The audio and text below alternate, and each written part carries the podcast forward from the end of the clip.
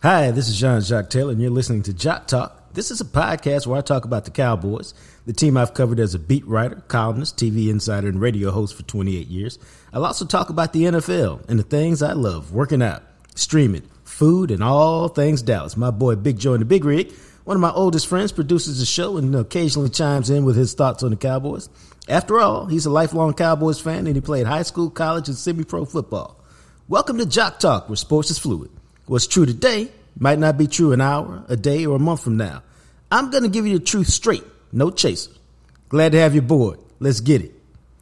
Welcome to episode 75 of Jacques Talk. I'm Jean Jacques Taylor, joined by my boy Big Joe and the Big Rig for episode number 75. So I hope you are prepared to be entertained and dazzled for the next hour or so. 75, who comes to mind? I got three numbers. Joe Greene, of course. Uh, Jethro Pugh, I think, from the Cowboys. That just popped into my mind. Old, Je- that's, that's the old Cowboys. And maybe Tony Casillas. Screw Tony Casillas. Roger that. He's a seven letter cuss word. All right, then. Uh, so Now we know. got- right. If you didn't know, now you know. And let me tell y'all something. Ain't got nothing to do with no media relationship. I had a personal dealing with him, and he turned out to be a seven letter cuss word. Uh, but you know, Mean Joe Greene was a number that came up to mind right away for me, and then Jethro Pugh. I was sitting here trying to go like I think that's number seventy five because his son Trey went to uh, Skyline, and so uh, I always had a, uh Cool. certain affinity for uh, Trey just because he went to Skyline. Cool. How about that? Yeah. I like that. It's all good. I, Yeah, I, man. it, that's what I'm saying. That just got to be right. We might want to check that, but I think it was 75 with Jethro Nah. I mean, yeah, that's the number that came in my head, so I assume it to be correct. And trust me, Right. Somebody will tell us if it ain't. Roger that. Uh, what I need you to do right now is take two seconds, go to YouTube, click up the real Jacques Talk, subscribe, like, leave us a comment. That helps grow the show and uh, helps us get a few things accomplished that we're trying to go get done down the road. Uh, you can also find us on IG at the real Jacques Talk, and then you can find me on Twitter at uh, JJT Journalist. I am Jean Jacques Taylor is the handle. Uh, if you're, and this happened to me almost yesterday, uh, coming back late night from a uh, my daughter's uh, birthday gathering. Uh, I was almost got run off. I almost got run off the road. And so, if you're involved in an accident, it doesn't matter whether it's a car, an 18 wheeler, uh, and it's not your fault, somebody else's negligence has caused you some harm. What you need to do is pick up the phone and call 972 934 8900. And when they pick up the phone in Greening Law, all you really have to do is say, Here's my situation. What do you think? And I'm telling you, if they bring you on as a client, it's been a fantastic day for you. It really has been. Uh, because they take care of literally everything. Literally, not whatever that word is I tried to say. Uh, and they want you to focus on two things health and renewal. And so if you get your mind right and you get your body right, you can get your life back. And that's really what they want you focused on healing and renewal. Get your mind back, get your body back, get your life back. It's really that simple. And to do that, if you need a doctor, hey, they got a doctor for you. They'll find one for you, set up the appointment. You need to go see a specialist. Guess what, doc? They can find you a specialist, set up that appointment as well, because they don't want you worried about anything except getting your getting your life back. Now, I always like to tell folks this. One of the best things they do is they don't get paid unless you get paid. So you ain't never got to worry about where they are on the priority list.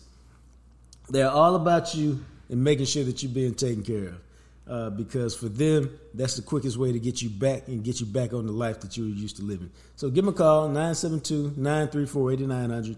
It's Greening Law. If you've ever been involved in an accident and it's not your fault, somebody else's negligence, and it doesn't matter, workplace, you know, medical malpractice, any of that. If somebody else's negligence has caused you some pain, give Greening Law a call, 972 934 8900. Now, we got Todd Archer coming up right about now. Let's give him a call, Doc. See what he's up to. He's at the combine in Indianapolis, where uh, every where the Cowboys got the coaching staff. Jerry's up there, Stephens up there. I think Todd is supposed to talk to Stephen today. Jerry usually doesn't talk to the end of the week. And then we got uh, Mike Zimmer and Mike McCarthy sitting at the crib. Hello. Todd Archer, what's up, bro? How you doing? What's going on? All right. Hey, we're doing great, man. I appreciate you coming on. I know you got a busy day up in Indy. Uh, have you been to St. Elmo's yet? no, not yet. Oh, That's kind of overrated, to be honest with you. Well, see, this is spicy Todd. See, I told I told about my first experience. Nobody told me the horseradish on the on the shrimp cocktail and blew my blew my eyelids off. Um, now, see, I, I was also telling people, you know, all these years I covered the Cowboys, I really think I only went to Indianapolis one time, and that was the year that uh, they were searching for a head coach with Chan Gailey. Because every other year I was uh, I chose the the Senior Bowl over uh, over Indianapolis in the combine. Now, how many combines? I know. Yeah, I know. We were together. I always did the combine. Right, and that's did really the Bowl. trade off we made, and uh, worked out for me. Uh, so, how many combines is this for you? Uh, I've probably missed two or so since 1998. That's a lot of them. Uh, you like the a lot of com- you you like working the combine?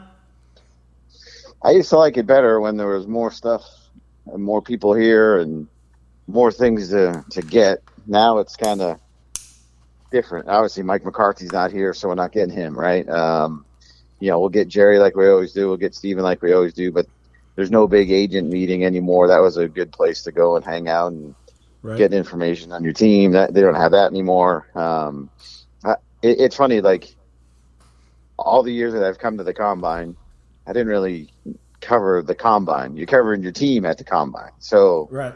um, but like I remember, you know, this is way back in the day, coming out of one of the combines. I think it was 06, 05, 06, something like that. Where I'm like, okay, these are the three guys the Cowboys are going to sign: Marco Rivera, Jason Ferguson, and Anthony Henry. And this first day of free agency, the first day of free agency, we had a story about here are the Cowboys' targets, and they signed all three of those guys on day one. Damn, that's pretty good. So, and I remember Parcells. Who told you all that? I go, no one did, Bill. I just read the tea leaves, baby. Uh, How come uh, Mike McCarthy and uh, Mike Zimmer are not there? Um, Uh, theoretically, to get more work done in the office, and I, I can understand. Um, I can understand that to a degree. I do think it's important to be here. I think they could have maybe been at the combine and and done their work on the scheme and on the staff and things. You know, there, there are cell phones. You can do things remotely. um, but then the, the counter argument is the same about, you know, you can still get all that stuff done and be involved in the meetings with the players uh, that you're interviewing, you know, fr- from a thousand miles away. So, but yeah, they, I mean, they don't need to come and see the guys run a 40 or a sh- shuttle drill or, you know, any of that kind of stuff. They, they can watch that on TV like all of us, right? And Right. you know where the team's set up, they- they're all in suites inside the stadium. So think of like where the suites are at AT&T Stadium. That's how far away these guys are from the action too, right? So it's not like they're up close and personal and um, you know seeing the whites of their eyes kind of thing when when these guys are, are working out. So I, it, it's a little bit of a big deal because I guess maybe it's just different. Uh, but I, in the end, I don't know how much of a big deal it actually wound up being in terms of who they end up taking and why they end up taking them. Uh, now, as we move into your favorite topic, the draft. Um, I really like doesn't the like the draft. cornerback from Toledo that uh, you know really had a shutdown game against Miami, Ohio. Uh, you know he's gonna he's a guy. It's the top of my draft board. that's really Please why Todd doesn't like the draft. sarcasm. He he doesn't like all the the made up draft gurus. Uh, Right. But that being said, what do you see as the Cowboys' needs? Okay, it's always contingent on what they do in free agency, right? So let, Well, I let's assume they ain't gonna do that. nothing in free agency, which they never. Well, they usually fill their holes, right? right. You, you know what I'm saying? So they do, they can go into the draft with a pure board. So, but let's, but I don't think anything that they do in free agency should necessarily take them out of the market for a linebacker. They need more than one linebacker, obviously. I, I think that's their. I, I personally, I, I still think center. Uh, let me just say offensive line. I, I think that's probably would be the number one issue in my mind. Um, because you don't know what Tyron Smith, you don't know what Tyler Biadasz, where they're going to be. So th- those they, they have to find some answers there. Um, you can always draft a wide receiver. We think they're going to move on from Michael Gallup. You can always draft a cornerback. You don't know if Gilmore or Jourdan Lewis will be back. Um, you can always draft defensive linemen because you always need defensive linemen. So it, the, the the needs are there, but I think the priorities in my mind have to start with the offensive line. How come? lifeblood of your team. I hate to be like the that kind of guy the, you know it's in the trenches and all that stuff. Don't get mad at me, Joe. Um, no, no, no, no. I said I'm sorry. I, I, always want to say this. It's uh, good morning, Todd. Uh, Big Joe and the Big Rig from Jacques Talk. Uh, I'm glad to see you finally got some of that barbecue there, Joe. there you go. You are welcome to get you a bowl now, Todd. I appreciate you holding out for a brother. See what I'm saying? Much love. Uh, I said the same thing earlier uh, this week with that uh, the offensive line is, is most important unit of your football team. So I concur with what you're saying. Yeah, and and you know when the what's the best thing that the Cowboys have done in the last twelve years? It's draft offensive linemen early, especially yeah. Tyron Smith, Travis Frederick, Zach Martin, Tyler Smith. Um, you know, so they've they've done a, a, a really good job at doing that, and they know how to identify him. Whereas in years past, maybe they didn't do such a good job with that. I think um, I think one of the hardest things in the draft is is to draft big people. Why? Yeah, it's just because it's it's uh, what am I trying to say? You always say that word. I'm gonna have to why? Uh, because because big people it's, it's like um, when you grade them, the competition is not the same as it is in NFL. Are they going off of their strength? Are they size? Do they have you know when you're in college you have an advantage of your strength and your size. In the NFL, it's more technique. Why do you think you can it, project skill guys easier, more I, would yeah. say easier than yeah. than the big dudes. Well, somebody Probably like Ndamukong Suh, the first couple of years he didn't dominate because in the college he just threw people out of the way, and guys that had good technique was killing him. You know, so it's one of them things that them guys got to get the technique and understand the strength of the NFL and technique and all that stuff. So that's why sounds like you just made a nice reason to not give up on Mazi Smith yet. Well, we have, well, we, you know, we argue that all the time, so we discuss yeah. that all the time. I think it's a Michigan thing myself. no.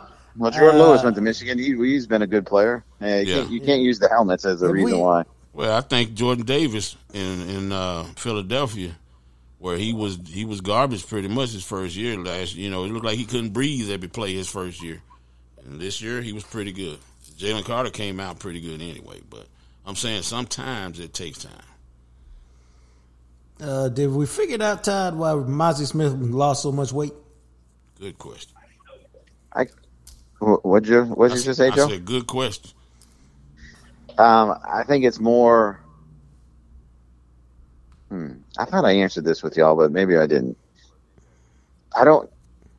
They they didn't my understanding is they didn't focus on the run much in practice. It was all about the games they would play up front and pass rush and how they wanted to move around and right. get guys going and all this kind of stuff. So what he did well or was supposed to do well was not something that was practiced a bunch. So in his mind, he's seeing this. He's like, well, if I want to play, I better get my pass rush going. That's I'm I'm just coming up with a potential reason. Not saying that is the reason, um, and uh, because, it, but even when they drafted him, right? Like when he showed up at the the next day, it was like, man, this guy's 323 pounds, but he doesn't look 323 pounds. He was kind of put together a little bit, like not like Tyron Smith, because no one's like Tyron Smith, but like just he didn't look like a he didn't look like a fat guy. guy. Yeah, yeah. And and then by the end of the season, you know, you start hearing he's like, you know, he's 297 pounds and do do do do. Um, I just think he just needs to do a lot of growing up from a how to how to play the game per, on the field, and then how to get ready to play the game off the field. I, I think this is obviously a huge year for him. I'm not of the belief like you got to give these guys time and da, da, da, you know, no, not anymore. You need these guys to play right away the way the NFL is going. So he better play this year. He better be. I'm not saying he's got to be an All Pro or a Pro Bowl or anything like that, but he better better be a guy that is solidly in your rotation and impacting games. Much more obviously than he did with 4 mm-hmm. snaps in the playoff game. No, this is uh, this is very true. With uh, with Michael Gallup, we assume getting cut. You think uh, where do you think receiver fits in? Well, we're assuming he's getting cut, right? Can we say it that way? Yeah, I think I said I said if. I tried not to make it a blanket oh. statement. Okay, I, I, didn't hear the if part. Because um, I don't think Mike is trash. I think Mike coming back from that knee injury, you know, I think there's a role for him in the NFL. I think yeah, there's a role for him on the Cowboys. It's just so, you know, so, so we had we had a yeah we had something that we had to do last week of like pick someone who just needs a a fresh start, a new a new place, or and I picked Michael not because like what you were saying, not because he can't play or he's lost it or he's not any good. It's just sometimes it's just time runs out on a guy in a certain spot. And this has been two years now. Like, is it's they always tell us, well, it's the second year after the ACL that you come back and you're feeling fine, and uh, which I'm sure he was fine physically. His numbers were worse this past season. So, what? But then you look in the playoff game, and he was he was outstanding. Like he he had one probably his best game of the season. But when you factor in I think he's got four million dollars that's guaranteed by the fifth day of the league year or something like yeah. that. So that's when they need to make their decision. Uh, before then, because and I think he's mad. I couldn't even tell you what was it, eight and a half million total that he's making or something like that.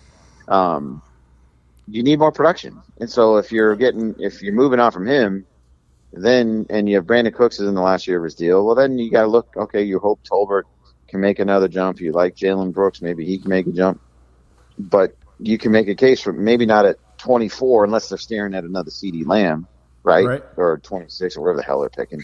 Um, that you can make a case for a receiver pretty early because let's be honest, once you get past the fourth round, yeah, you throw mean, darts. You're, you're, hitting and hoping, right? You, you, you have no, you really don't know how uh, what a guy is going to.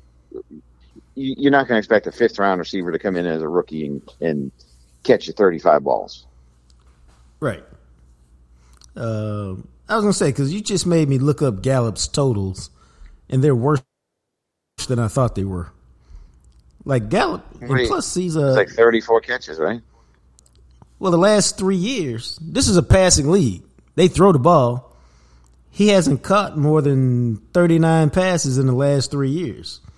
Yeah. And he hadn't had more than 445 yards receiving in the last three years. And so when you just look at those numbers, you're just like, yeah, okay. Yeah. And uh, he's not Alvin Harper where he's catching, you know, 30 passes for 600 yards. You could live with that. So, you know, at that point, and he's getting ready to be 28. You're just like, well, you've had a good run here, my brother. I holla. Yeah, and then, you know, they talk, whoa, you know, he's really an X and he's not a guy, you know, that move, you don't, you want to try to get him to move around and put him in different spots. Man, it's year seven. If he's not been able to figure this stuff out yet, he, that's just not going to happen. Like, so that's why I just think he needs a fresh start to help himself, and the Cowboys probably need a fresh start to help themselves, just to clear the decks and, and start a start another process over with a a guy you drafted in the third round, like like kind of like what they did with Terrance Williams, third round pick, Michael Gallup, third round. I was gonna say kind of like they did with guy. Gallup. yeah. Yeah, yeah. Uh, I just think uh, when I look at his numbers, he was so much more productive his first three years than his last three years for whatever reason. Um, you know, but now he's just a guy, so uh, you ain't trying to pay. Him. And he and he's been blessed. He got the big contract most people don't get, so you know it was good for him and it was good for them for a minute. But yeah. I wouldn't be surprised if uh, if it's time to move on to get a receiver. Uh, looks like their their running back room is clear. Where do they find a running back?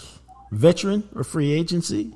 I mean, or, or uh, the draft, or both? How, about both? Um, I, I wouldn't necessarily close the door on Tony Pollard. I mean, I don't know why it was newsworthy so much that they're not going to put the tag on him again. You mean they're not going to pay him twelve million dollars this year after he wasn't as good the previous year.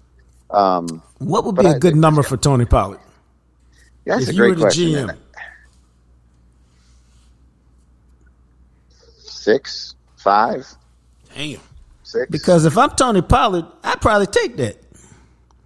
stay in the system where they know me. They, I go back to being the split guy, and uh, maybe they can find maybe they can find uh, the plays I ran well two years ago. Maybe they can find them back in the offense again. Well, and here, like the the the analytics of it, like the expected yards and the uh, yards after contact and things like that. Like I, I want to say in the last five, six, seven games, he was one of the best in the league. Yeah, Like, I mean, he had 1,300 scrimmage yards last year. That was second among running backs. Only Derrick Henry had more than, than him. Um, and I think we talked last week, on like, if you had to pick between Saquon and Henry, I took Henry. Um, right. and maybe you, you know I, it's all going to come down to price. But you know, I can see Pollard back with the Cowboys again, and then they draft a guy, and and what you you can find a running back in the fourth round that can actually help you as a rookie. Whereas I think as a receiver in the fourth, fifth round, I think that's harder to do. I know there's exceptions. I know there's Puka Nacuas and all that stuff, but I'm not banking on that every year. You know. Now, if Puka was going, if you knew Puka was going to do what he did, he wouldn't have been in the fourth or fifth round. He'd have been a first round pick. Right. Well, and I think some of his numbers are a result of the system, Cooper Kupp being hurt, and the quarterback. Yeah. Like if he went somewhere else as a fifth round pick, if he went to Denver, he ain't doing that. Nope. You know. So that's why that's why all this stuff about it for, for all these guys, and this is probably because I covered the Bengals the, uh, for a few years. There, there are guys who will quote draft buffs with the Bengals that I just think if they were somewhere else, they would have been they could have had productive careers, but it just wasn't a nothing served served them well by being in Cincinnati. So where you get picked matters not not the round or the the pick number or any of that, but the city that you're or the team that you're getting picked, the where you get picked that that way matters a lot for these guys. Yep, we Man. had we had that discussion with the longest tenured beat writer in the whole world. I- I mean, and for the Dallas Cowboy, he was, uh, Well, that Man. guy doesn't know what he's talking about. What did he say? Man, he argued us down over that thing because we're basically the point was Pat Mahomes would have been a good quarterback, but Pat Mahomes probably might not be Pat Mahomes we know if he doesn't go to the Chiefs, where he's able to sit behind what's his face for a year, Alex get Smith. get played play coached by you know Andy Reid, one of the best offensive minds in the league, and so everything fit in, and then you add his talent to it, and it, you get what you get, which is all the success. You know, as opposed to if he went to pick one of the worst franchises, if he goes to Washington, you think Pat Mahomes is Pat Mahomes in Washington? Uh, probably No. not. So Clarence said yes. Oh Yeah. my God, Yeah. he would have been great everywhere. well, he argues in a circle. You know, he, And, he makes uh, your point for you, and then he takes it back, and then he give it back to you. You know, because my whole point was look at you ain't got to do no further than look at the Cowboys. You know, and Troy, Emmett, and Michael will all tell you we we weren't any good under Dave, Dave Shula. We were doing this, we were doing that. We just weren't that good. Norv came in, told us, "Oh, you do this good. That's all we're going to do." And lo and behold, he he jump started all our careers. So I mean, if they say it, I, I kind of believe it. I believe most of the times, most of the times, you end up with a guy who ends up in the right system, and it's a combination of both. I got the right talent for this system that allows me to flourish, and that enhances my greatness and, that, and allows it to come out. Now, there's some, some uh, obviously, there's some. Uh, Right, there's always outliers on things. Right. And that, that yeah. And And maybe some Mahomes guys- would have been an outlier, but I think he landed in the perfect situation for all the reasons that you guys said. Yeah. Well, it kind of reminds me of the Patriots, really, where you got the, the the best quarterback with the best defensive mind, and they can play off each other.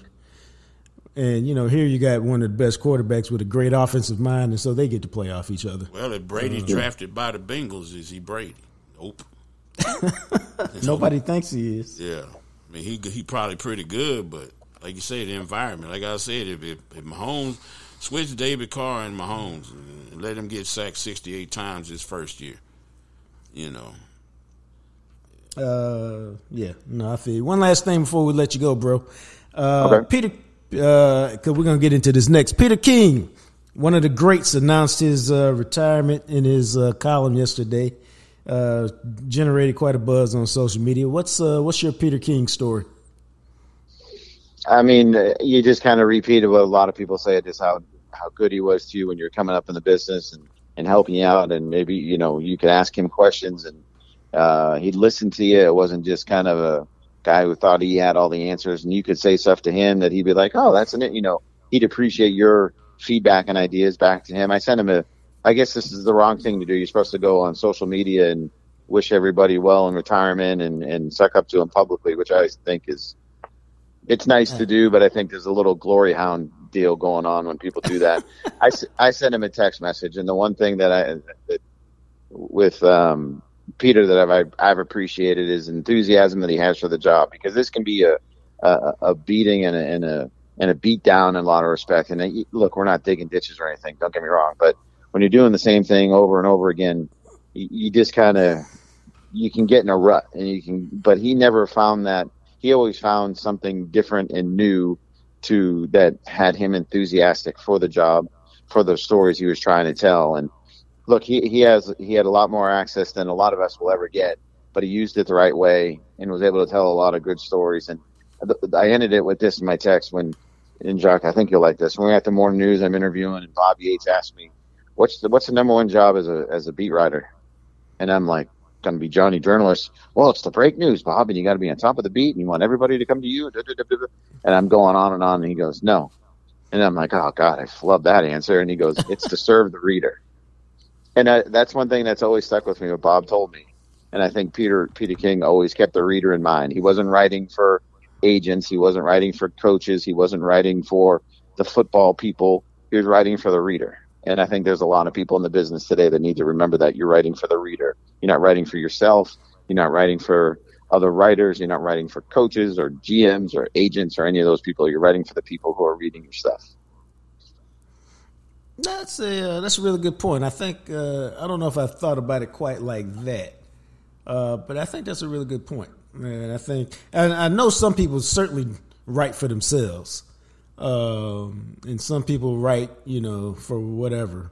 But uh, yeah, I think it's always important to keep your reader at the forefront. Now, here's what's interesting to me about that. Like when you're doing, when I was doing radio full time at ESPN, I really, I really lived it because it's not your show; it's your audience's show, and what right. they want to, what they want to listen to, or what they want to talk about, trumps what you want to talk about. And real talk, I used to get, you know, when Will Chambers was doing the show, we used to have these off air, you know, heated conversations fairly frequently because he wanted to talk college basketball because that's what he loves.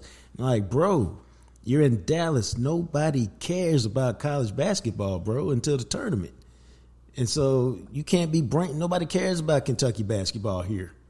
Uh, in Cincinnati, yeah, they, there's a college basketball place they they can get down with it. Got Xavier, and some other things. Kentucky right down the road, they they'll rock with you on that. Here, man, they want some football, and until the tournament, we we just got to ease up on this college basketball conversation because it's not our show, it's their show. And then once you become a really, you know, if you're on the ticket, then you can throw on some vegetables every now and then. But you know, until you become one of those big time shows or big time stations, you got to get you got to let them kids eat candy all day every day, man, because you got to get right. them in there.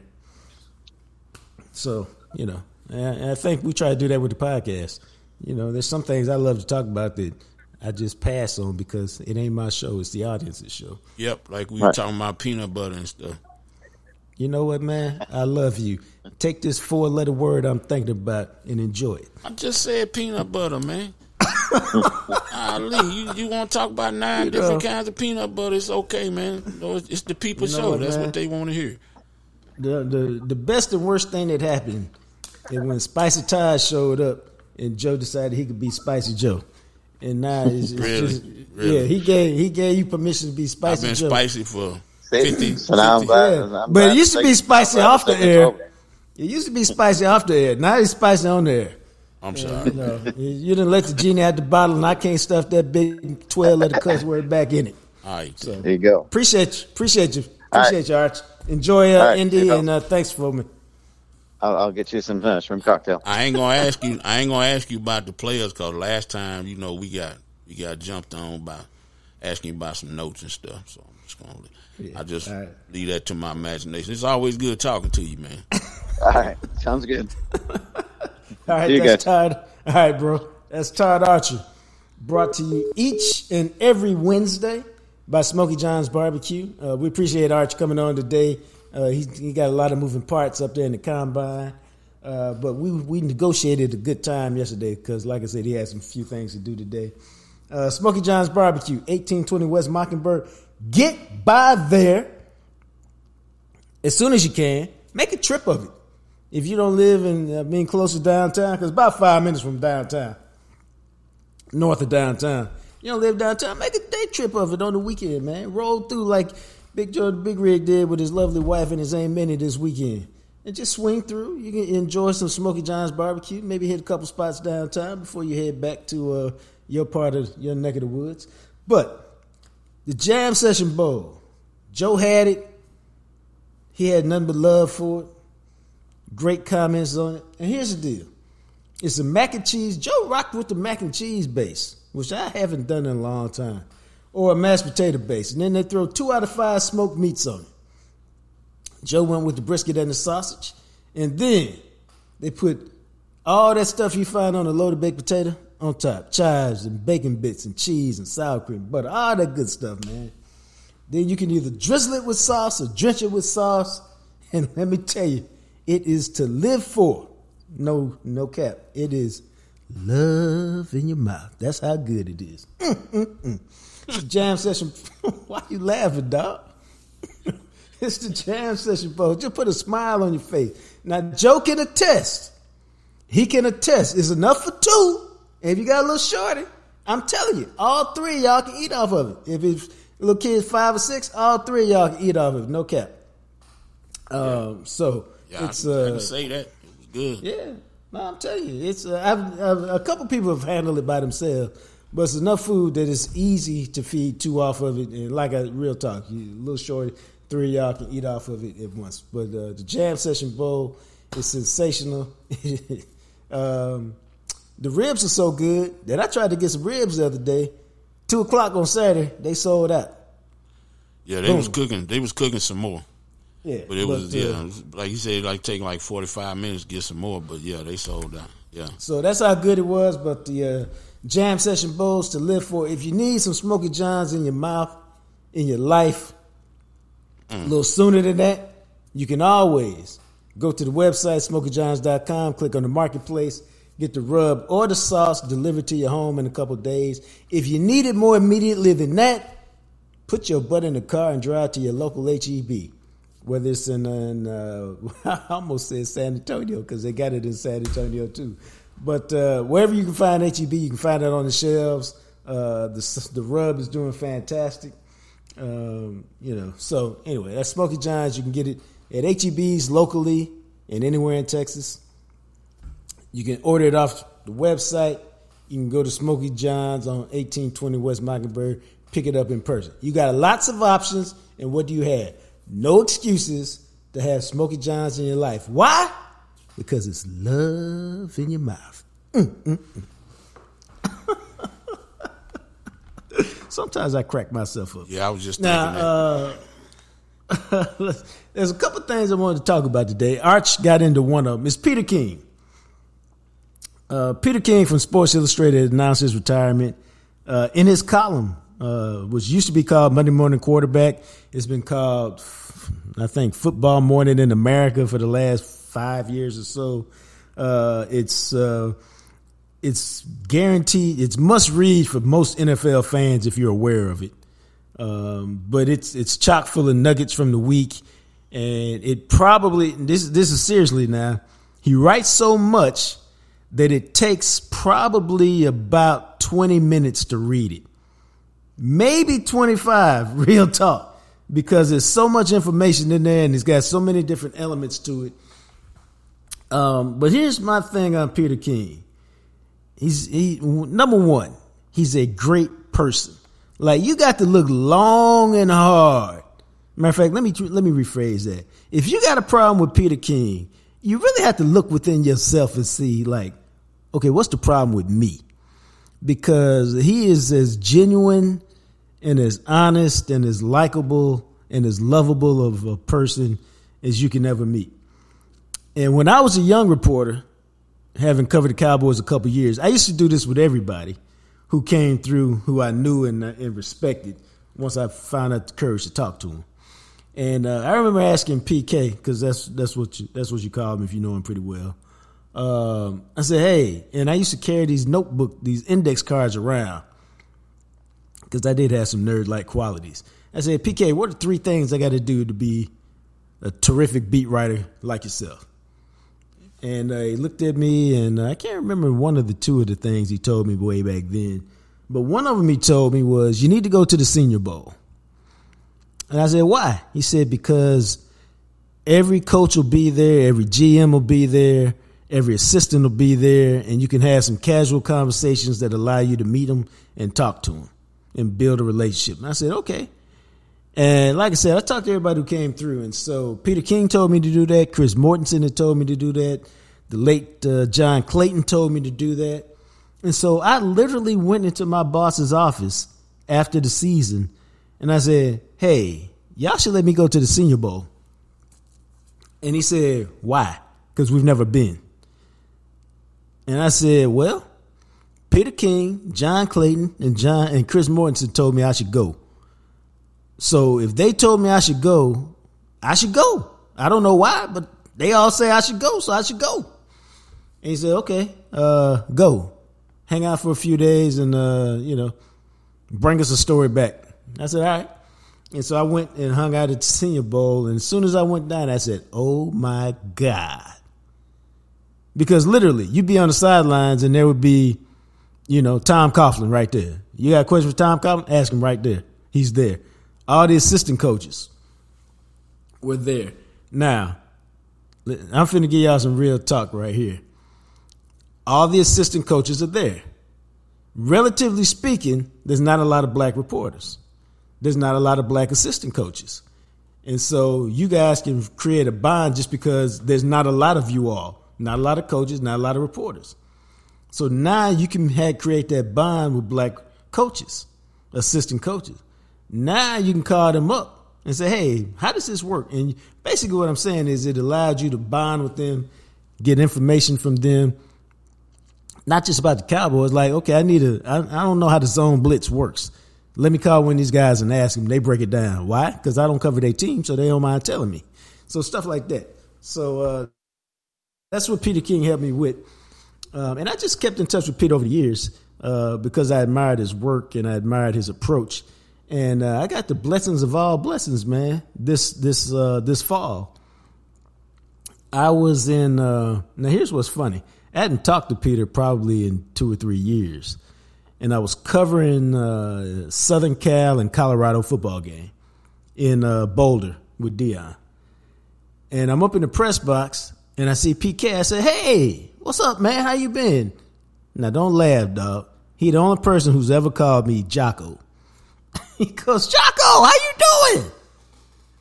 And so we uh, we started talking. He probably and, the only uh, person you allowed to call you Jocko. Probably so. Uh, so we ended up. I saw him. So he said, "Hey, love to talk to you, but uh, I got to get down on the field." Blah blah blah blah blah. I said, "All right." And so uh, a few minutes later, I had to go down to the field too. So I'm on the field, and we stopped, and I talked to him, and I actually got to talk to him probably literally for about 15 minutes and um, it was great conversation. I was telling some things I was doing, some other stuff, uh, asked him a couple questions, thanked him again for helping me when I was a young reporter, and uh, I made him laugh because I told him I was working on the, on this book about Deion, and I said, you know, you're one of my inspirations. Matter of fact, I thanked him in my book in the acknowledgments for inspiring me uh, to be the kind of reporter that I was. And he started laughing. I said, nah, man, cause you're the numbers guy. He said, what do you mean? I said, you know, if you had a game and not a lot of people there, you're the kind of person look in the parking lot, talk about there's 35 cars because you counted them all. Or there's 106 people in the stands because you find that interesting. I said, that resonated with me because I'm a details guy like that. And so uh, I kind of connected like that. And he started laughing, but uh, it was it was great to have like like I said, probably a 15 minute conversation with him. Let him know how much I appreciated him uh, what he did for me, whether he knew it or not. And uh, and so I was kind of sad when I read that he was retiring yesterday, man, because he's still kicking ass, taking names in terms of what he produces. But I do remember him telling me that he had put a hard deadline on himself this year to stop writing at 2 a, 2 a.m. you know, because cause I asked him, actually, I asked him, what's your process? I said, you can't be producing all that stuff on Sunday night. He said, no, I do a little bit every day. I do a little bit. I have some things I get done during the week. And, you know, he's kind of outlining it to me and it made sense. But, um, you know, Peter King retired yesterday, I believe, after 44 years in the business. Uh, one of the greats and, and a great person, even more than he is a, uh, than he is a great writer. So it'll be interesting to see what he does once he gets bored, whether he has a podcast, which is not quite so intensive or something like that. Sorry about that, people. Uh, but uh, you know, he's one of the greats. Now, another dude who wait, I was going to wait, wait. What? Peter King. Let me tell you what I think about Peter King in two two minutes. Peter King. You can take three minutes if you want to. All right, then. Peter King. Um, he he he. Like I was saying, he writes for the fan. Always been an easy read. You know, Sports Illustrated. You you didn't hit Sports Illustrated without hitting Peter King. right, right. You know, and uh, what was he? He was the back page, right? Something like that. no, not really. Well, Sometimes wasn't- he, may have a story back there, but But I'm saying it was really, just, he just did. His thing was to me it was the detail before you had any of those pieces. I didn't know I didn't know John Clayton had passed. R.I.P. John, the professor. But uh, Peter, before any of those inside guys, you you, you got all your stuff from Peter King. He kind of Yeah. inspired all them all of them guys at ESPN because he was the inside guy. You read things that you didn't read about with him. And the last thing I want to say on his greatness is that he evolved with the times. Before I knew Yeah, he, re- last week I was watching a video, maybe before the Super Bowl. I was watching a video of him going over plays with Andy Reid. Andy Reid had his play call sheet, and him and P- him and Peter King was discussing that. So before all the reporters was like kind of surface guys, Peter King was always you could trust Peter King because he was in depth. What he was writing was what you saw on Sunday, and that's what I think about Peter King. I, I liked him too. You know why he was doing it like that? Because he was always asking why. Well, okay. I'm serious. I know. You why my ass to death. On, on and off. It, it, it, it irritates the hell out of me off off air than it does on air. Because I be wanting to say, man, if you don't stop that why, hey I man, I like I like biscuits. Why? I like I, I don't I don't like cricket. Hey man, you ain't got to know why I like biscuits. Hey man. I'm I'm I'm naturally curious, so I ask why about everything. Yeah. My workout guys, they probably drive them crazy. I do the same thing. They Well, do. the person don't want to be rude and just not talk to your ass, but sometimes you why why why, and I just stop talking.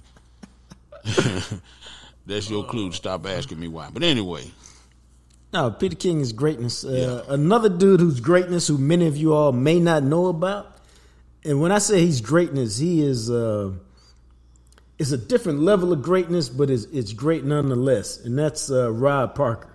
Uh, you know Rob Parker, of course, the journalist. yeah, yeah. Rob Parker been, you know, if you a, if you a sports nut like me, Rob Parker been on everything and off of everything and on everything. Yeah, I don't always. What I like about the reporter stuff is that it's like with you, Clarence, Calvin, Todd. I don't know. Y'all, y'all, y'all write some good stuff. I don't always agree with it, but it's always good, and that's why I feel like Rob Parker. I don't, I don't agree with what he say, but it's well founded and it's well spoken and it's, you know, it's a good opinion. But a lot of times, nah, I don't agree with that. But I respect the hell out of Rob. Though. No, Rob. Uh, Rob has been on First Take with Skip Bayless. He was a columnist uh, in Detroit for years. He's he's got a, a daily radio show on Fox with uh, Chris Broussard called The Odd Couple, I believe. Yep. Uh, I met Rob. So he's one of the greats in the business, one of the big dudes in the business. I met Rob in 1988, I believe. I was an intern at the New York Times. Rob covered baseball for the New York Daily News. And he saw a young brother in the press box. He just walked up and Rob Parker, whatever you need, I got you. I've been in touch with him just about ever since, in some way, shape, or form. But what Rob has done, man, I mean, Rob is just one of the one of the giants in the business because he's about giving back. Some people talk about it, and some people do it. And I'm not talking about just do it in, for himself. Um, what he did last week, he sent me a text last week, man. He's launching an all black sports radio station in Detroit. Think about that. Think about somebody launching an all black radio station like the Ticket in Dallas. Think about that. Um, and it's combining, uh, as he said, uh, they're trying to hire a program director right now. The goal is to make it a network in the top 25 black markets across the country. Um, and it's about creating opportunities for black people. He's got a website called MLB Bro, which does what? Focuses on black players in the big leagues. And some of y'all may be thinking, like, okay, what's the big deal? Why do y'all need a black radio station? It's about creating opportunities for others. Now, let me just give you a small example. This is not hate. This is not shade. This is just facts, okay? How many? We got a city of Dallas, one of the largest cities in America. Uh, you you got an NBA team and an NFL team, which carry the most weight around here. You got a city, check the demographics, predominantly black, brown athletes. You don't have hardly any black or brown people covering them. That matters. It matters in terms of context. It matters in terms of how you relate to them. It matters in terms of whether you get their message out. It matters in terms of how they're viewed by the public. And this is not, this is just facts who do you, th- you know, when you look at the columnists, the opinion makers for the papers, Tim Cowlishaw, Kevin Sherrington, two of my favorite people in the world. But I'm just asking y'all, do you think 60 year old white men relate to 25 year old black men better than perhaps a 65 year old black man would? I would say the answer is no. And that's not any shade on them.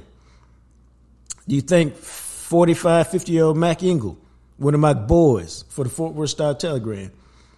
You think he relates to young black men as well as another young black man would? No. And I'm not saying they should all be, all columnists or opinion makers should be black. They shouldn't. What you should have is what, dog? A diversity of opinion. If you look at the sports market in Dallas, overwhelmingly, there's not a diversity of opinion. Let's look at the ticket. They got four primary shows. They got one black host. Let's look at the fan. They got three primary shows. I think they, I don't think they have a black host. We can include Chris Arnold, who does who does a variety of roles for them. Uh, they've got a producer who's got a who's got a role uh, doing some things. Uh, let's look at the uh, the freak, which Ben and Skinner on now. They them and Mike Rhyner helped start it. They took a lot of people from the ticket from the fan. They got any black voices over there? In in roles as hosting? No. They just gave Kevin Gray, good young brother, a uh, he does the Mavs pregame, postgame. But in terms of setting opinions, do they have any black folks over there? No. There's no diversity of opinion, which is not good. You need diversity of opinion for no other reason than for you to sit there and go, ah, you know what? I hadn't thought of that. That's all you need. When there's no diversity of opinion, people think the same way. And I'm gonna give you a good example. And I've heard I heard this on the radio several times, and I've experienced it myself a couple times. When you don't have diversity of opinion, and this came up, this came up in a non-hostile manner with Will. But was a good example when I was doing a daily radio show with Will Chambers we were talking about Led Zeppelin one day. He said, I can't believe you never listened to Led Zeppelin. Da, da, da, da, da. I mean, they're one of the greatest rock bands ever. How could you not know their best songs? And my answer was, I don't like rock music. So why would I listen to it? And then I pulled out, hey, this is my favorite RB thing. Have you heard of Orange Juice Jones? I saw you Please stop. standing in the rain. And the answer was, huh? What? What is that? I said, see? Well, There's some stuff I, listen to that, I that you don't bo- even I, like. I know both. I know, I know, that's I know, I know Orange Juice Jones, and I know Stairway to Heaven. And and and Right. you gotta you gotta be versatile in music. That's why Puff Daddy don't pull nothing on you when he uses Kashmir. he Stop it, uses Kashmir in one of his songs and goes, "You hear that new Puff Daddy?" No, that's Kashmir, dog. That's Led Zeppelin. That ain't Uh. Puff Daddy. But all right then. So The point is, when there's no diversity of opinion, you think everybody kind of falls the line with you, and that's not really the case. And so, what Rob is doing Can I say something about is uh, diversity? to, I want to say something about diversity. Diversity, if, if diversity hit their bottom line, they care about diversity, but it don't hit their bottom line. It don't, you know. That's that's the thing about that's the that's the gist of diversity of why you don't have to include diversity. It's not that you don't care; it's just that it don't hit your bottom line. If they felt like they make uh, enough mon- more money to be diverse, then it would be more diversity they would create more opportunity. That's what definitely I think. I think they should create more opportunity, but they don't care because it ain't about it's about that money. I want I diversity. believe some. I want diversity. I I, believe care some of that is that. true. I think, I think it's, uh, I think an element of that is true, and the other element is they just don't even think about it. It's not, they don't think, oh, it would be. I mean, money. it's like, money uh, talks. really- money. Money gonna make you think about it. If they thought they'd gain that much more money by being diverse, they would do it. Look at ESPN. Look at it. Look at ESPN. The ESPN kicked it up a notch once they became diverse. Why do you have so many women?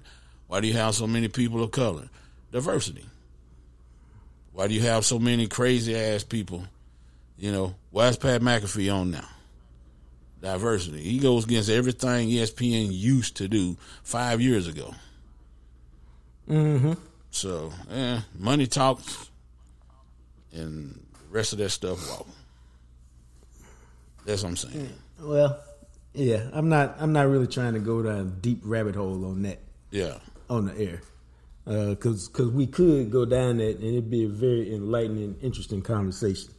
Uh, but uh, I'm gonna leave it with Rob Parker. Okay. Yeah, we to Yeah, yeah, I got uh, moving mountains and um, creating opportunities for people where they don't exist. And uh, that's uh, that's a wonderful thing, and I'm I'm glad he's doing it, and I wish him well. Uh, and I sent that to him in a text because I was like, "Dog, you're doing some incredible work, uh, just creating opportunities and outlets for people to do what they what they love to do." And then uh, Peter King, he is the man amongst men, the king of kings. He got a great last name for what he does because uh, he has been one of the kings in journalism. Yeah, just So I say, that, my like I said, he he went through every era: the, the print, the TV, now the social media. I mean, he's been the man through all of that. You know, everybody ain't capable. No, they're not. Uh, and with that, let's take a quick trip around the block. Around the block.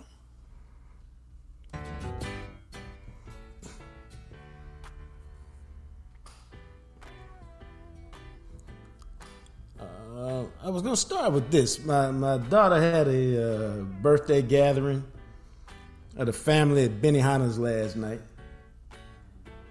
and uh, it was I, I was taking I was I was just kind of observing through most of the evening uh, the interaction with everybody, the siblings, because this was the diverse group that we had. we had two parents. We had my daughter, who has two kids. So we had two grandkids there. Then we had my son. So he was there with his sister and his parents. But my son is what? He's also an uncle to his uh, youngest, to my daughter's youngest uh, son. I mean, to my daughter's son. He's also an uncle to my daughter's daughter. But because they're only two years apart, they grew up with much more of a sibling relationship. So they're more like a brother and sister than they are an aunt and uncle. So I was watching all the dynamics at place last night. It was all kind of interesting to me. But the funniest dynamic, I should have sent you a picture of this dog just because it was funny to me, was at one point I took a picture, unbeknownst to them. And all three kids, my son, my granddaughter, my grandson, were all sitting, standing next to each other at the table at Benihana's. And they was all on the phone in their own world. And I took a picture of that and I sent it to the group text and I was like, today's society. And when they got it, they started laughing. Uh, but but uh, just because you know I'm a stickler for trying to be engaged and not on my phone when I'm at dinner or at a meal or having a conversation with people, and sometimes I have to catch myself in it. Is that ever an issue for you? Yeah, because you you texting about the moment while you in the moment, and how the hell can you enjoy the moment? You know, you you so busy taking pictures. I mean, I get I get you don't take pictures of your food. I get it. Everybody want to be. I, I don't know. I, you understand what I'm saying? Like sometimes if I'm at somebody's house, you at my house, and we talking. I can't stand when people are trying to have a conversation with me and that damn telephone. Because if you at my house, if you're at my house, I'm not going to be communicating with Jacques back and forth. I'm not going to be trying right. to look at something, I'm gonna give you my undivided attention, and I'm old school like that because you my guest. You know, if I'm right. a guest at your house and we having a conversation and you trying to group text and do all the rest of that stuff, yeah. And another thing is um, being in public places. If you waiting on the bus or you waiting on the shuttle or doing something, a lot of times people get right into their phone. They don't look at their surroundings. You know that was the kind of thing back when back in the day when my kids wanted the uh, Game Boy, and I was like, "Nah, y'all already got PlayStations and Xboxes and all of that." My mom, my mom who loved her grandkids said, "Why you don't get them a Game Boy?" I said, "Cause they got to see where they going. They got to be able to tell somebody this is how you get to my house. As soon as we take off, if you pop that Game Boy out and you looking at that damn thing, you ain't gonna know nothing about your surroundings." Now that is true these days. Yeah. So that's uh, that's that's my problem. Check your phone. I just I just sent you a picture. I had to tell him that because Joe, being a good producer, turns his phone on do not disturb, so he don't see nothing until after the show. Yeah, Apple got a new update that shows all the photos and text that a certain person would that, that individual you. My your shit is filling up really quickly. What do you mean? The new update on Apple, like you can you can look at like I can look at your profile and just click on it, and it'll say you want to see all the photos that Jacques has sent you over the whole time we've been talking. And Interesting. I can, I can, look at everything. Interesting. Oh yeah. Uh, dude, you got me going down a very quick rabbit hole. Somebody put on TikTok yesterday. it put on TikTok yesterday this new Apple update has ruined my life. My that. wife just found out Waffle House yeah. got a picture. The, the, the, the, update sends a picture of the person that's calling. yeah. Now my wife knows who Waffle House really is. My question is, okay, I guess you ordered. You was I don't know. Why would Waffle House call you back? You would be calling yeah. Waffle House, but yeah, I, think, I get uh, I get the gist. I think I think they was just being funny because yeah, somebody was. normally they have Pizza Hut in there or something like that or Domino's. Yeah, yeah. Uh, so, but I was cracking up when I saw that, especially when they talking about the new update than done it because more people complain about the Apple update. We could talk about the Apple updates for for for full twenty minutes. But uh, here's what. Uh, let me ask you this as an opener because I'm gonna continue with this story because I'm going to a point. Uh, what did you did you learn anything yesterday that you didn't know? Did I learn anything yesterday that I didn't? Know? I mean, I guess if you didn't know it, you would have learned it. Did you learn anything yesterday? I don't know. That's a good question. I don't know. Probably, I say that because I learn something every day, but I'm pretty sure I did. Go ahead. Well, see, I asked you that because we say every day. I learn something every day. I mean, people just throw it out there, but did you really learn something today? And it could be something small, it could be something big. So, Doug, this is how this is how I, I, I was going to say one word, but it's not. You can't use that word in today's world. This is how silly I felt. So we're leaving Benihana's, and for some reason, my daughter has become obsessed with some sauce they put on her food, and the waitress was supposed to bring it back, and it's been like 15 minutes, and for whatever reason, she ain't brought it. She's like, "I'm, I gotta get to." I'm like, "You know what, girl? I love you. Safe travels home. Text me when you get there. I'm out. I'm not finna sit there and wait no more." So I'm walking out with my granddaughter. She walking to the car, and she says, uh, and I go, she goes, that's my mom's car right there, because uh, she rode with her grandmother. And I said, oh, she got a remote charger, and my daughter got a Camaro like I do. And my granddaughter says, yeah, I'm surprised you don't have one. And I said, yeah, I thought about getting one, but I didn't want to get a new remote and all that stuff, so I don't have one. Wait, a remote what? Remote charger. I mean, yeah, well, you can. Is it? I mean, a remote starter. There you go. I'm having an old man moment. Yeah, it's a remote starter. what- what is that? Yeah, yeah, remote start. Yeah. Yeah, and I said because I've had one on some other cars I had. I said, yeah, I thought about it, but I didn't want to get a new new keychain and all this other stuff. So no, she goes, I'm surprised you don't have one. I said, I don't. She said, you sure? I said, yeah. She said, let me see your keys. Oh, no. Man, that girl said, click, click. Vroom. Yeah. She said, is that your car starting over there? I said, girl, stop. she said, Papa, you sad. I said, really? I got a remote starter on there? Who knew? And then I said my same old thing. I said, see, you learn something new every day. I said, and everything is simple Yeah. until you, and everything is complicated until you know how to do it. Then it's simple. Yeah, for a man who corrects people on the daily, it's called I have remote start, not a remote starter. Remote start. Is that what it's called? Yeah. Okay. My car's Thank you for equipped with correcting me Yeah, and making me better. Yeah, yeah, because you're going to get me. If I say the score backwards, you're going to get my ass. So there you go. Well, yeah, you should never say the score backwards. Yeah, I put on somebody's paper that they turned in the other day. Yeah. Don't say the score backwards. Yeah. It's not, I it's mean, they don't a, say it wasn't a correction to dog you.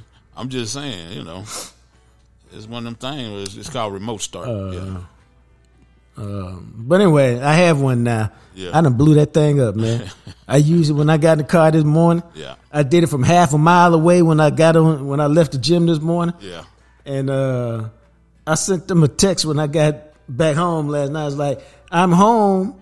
Uh me and my remote starter. Uh what is that text I sent them? I said, home and happy now that I got a remote starter. Yeah. And uh they all just made fun of me on the group text. But uh it, it just drove home the fact you learn something new every day, dog. Yeah, that And, your, uh, car I come, was, uh, your car comes with a manual. Man, let me see. See, I don't think my car came with a manual because I don't have one. Uh, as we discussed yesterday or a few days ago, I leased that car, and the guy who brought it to me, there was no manual in it. Oh, okay. Otherwise, it would still it would still be in there. Yeah. Well, a lot of Now, times. maybe he yeah, should have brought one, Yeah. but I ain't gonna sit here and tell you that I would have read the manual. A lot of times when you buy a car, though, I don't know. That's what that's one of the things that I look for on a car because it's kind of cool. So you kind of look at all the features, but that's cool though. At least you know. At least you know Well, you, you know, got it. I think what uh, I think what happened is because I haven't bought a lot of new cars. Yep. Yep. I mean, like you've bought a lot more cars than I have. Yeah. I've sure. had, um, and so when I've had other cars in the past, I've had that added on Mm-hmm. as opposed to it coming with my car. And so I was probably just in the mindset of if you don't add it, then you don't have it. But because this is a newer car, Yep. it has it. And so, you know, that's kind of like a new technology thing. And now, if I got another car, I'd be like, hey, does this come with remote start? And uh, just to be clear before I even got it. But at least this one, and so when they showed up, the manual was not in there. But like I said, I'm not going to sit here and tell y'all I would have been reading the manual because uh, that is not the case. Well, you're not the only person to ever do that because Toyota doesn't tell people all the time. You know, you I, I had a um, Toyota Tacoma, and I had to walk out there and test to see if I had it because of, you know you, when you research those cars, they'll tell you check before you get it added or go to the shop to try to get it added. Make sure you go out there and test because there's a different sequence to do it. You know, No, it is like I would never hit lock lock and then Yeah. hit this other button. Yes, that's the whole thing. And kids, and another thing, kids. When I say kids, young people, yeah, they'll teach you a lot about that stuff. Sometimes, sometimes you teach them, and yeah, Yeah. The the that's one thing that GM gets gets right is the strength of those uh, remote start. Uh, because on my Volkswagen I had, I had to go out and look at that damn car to get it to start. on the Caddy, I could sit be sitting in the restaurant and Yep. get that remote, and it's good. You know, like you say, a mile away. So Yeah, so no, I've been having a good time with that. But you it's, never uh, know what you're about gonna learning. get. Never know what you're gonna get on Jacques Talk. There you go. Nah, man, because somebody else, I promise you, Ah, yeah. I promise Yes, you, indeed. Yes, somebody else is gonna listen to this and be like, "Oh snap!" If you I got a remote. if you own a Toyota, I own Camry, 4Runner, whatever. I've had three Toyotas. Go check. Go check. You know, I guarantee you, somebody gonna hit us up on Twitter talking about you ain't gonna believe this. I didn't know I had a remote start either, If and I'm just gonna be laughing. especially if you bought a used anything. I would say any Toyota over 2010, and you bought it used. Check see if that's you know look at the see you can look it up on YouTube. Look at the sequence because there's a sequence to it on a Toyota remote. Whereas you know lock lock lock do this whatever. Hell on Right. my on my Passat, uh, I could roll the windows down with the damn remote, and I didn't know that. But I bought it. You know, I bought it. Uh, it was 2015. Right. I think I bought it in 17. But don't get me started talking about them cars and their features. But yeah, Nah, it's all nah. good. The Nah, windows so- rolled down. How about that? That's crazy. with the damn remote. Yeah. Well, that's what I learned uh, coming back from Benihana's yesterday, and it was uh, it was very interesting. Made my day. But you learn something every day, uh, and be be on the lookout for it. Um, I think uh, I think that wraps up the block, my brother. That means that means kill the music. Okay. Yeah. Yeah. we uh, uh the Mavericks got a big game against Cleveland tonight. If they can win and the uh, Knicks knock off the Pelicans, for what it's worth, the Mavericks will move into fifth place in the Western Conference. Uh, I don't think it's a big deal on February 27th whether they're in fifth place or fourth place. Uh, they just need to be playing good basketball. And if you play good basketball and put a little streak together, over the next six weeks heading into the playoffs, that's all that matters. You just want to be Yep. playing your best basketball when the playoffs start. Yep, Your agreed. record doesn't really matter. Just are you? Am I playing my best basketball? If so, given the team that they have, everything else will uh, will fall in line. Uh, real quickly, one thing I've been reading a lot of, I, I just think it, it's uh, it's the funny part of fans to me. People are now on a Tim Hardaway Jr. sucks thing. Like he doesn't need to play. Give Jaden Hardy his minutes. There's no role for Tim Hardaway. He was why they lost to Indianapolis. He, you know, he has not played well lately. What do we know about Tim Hardaway Jr.? He's a streaky player. Yeah. Yeah.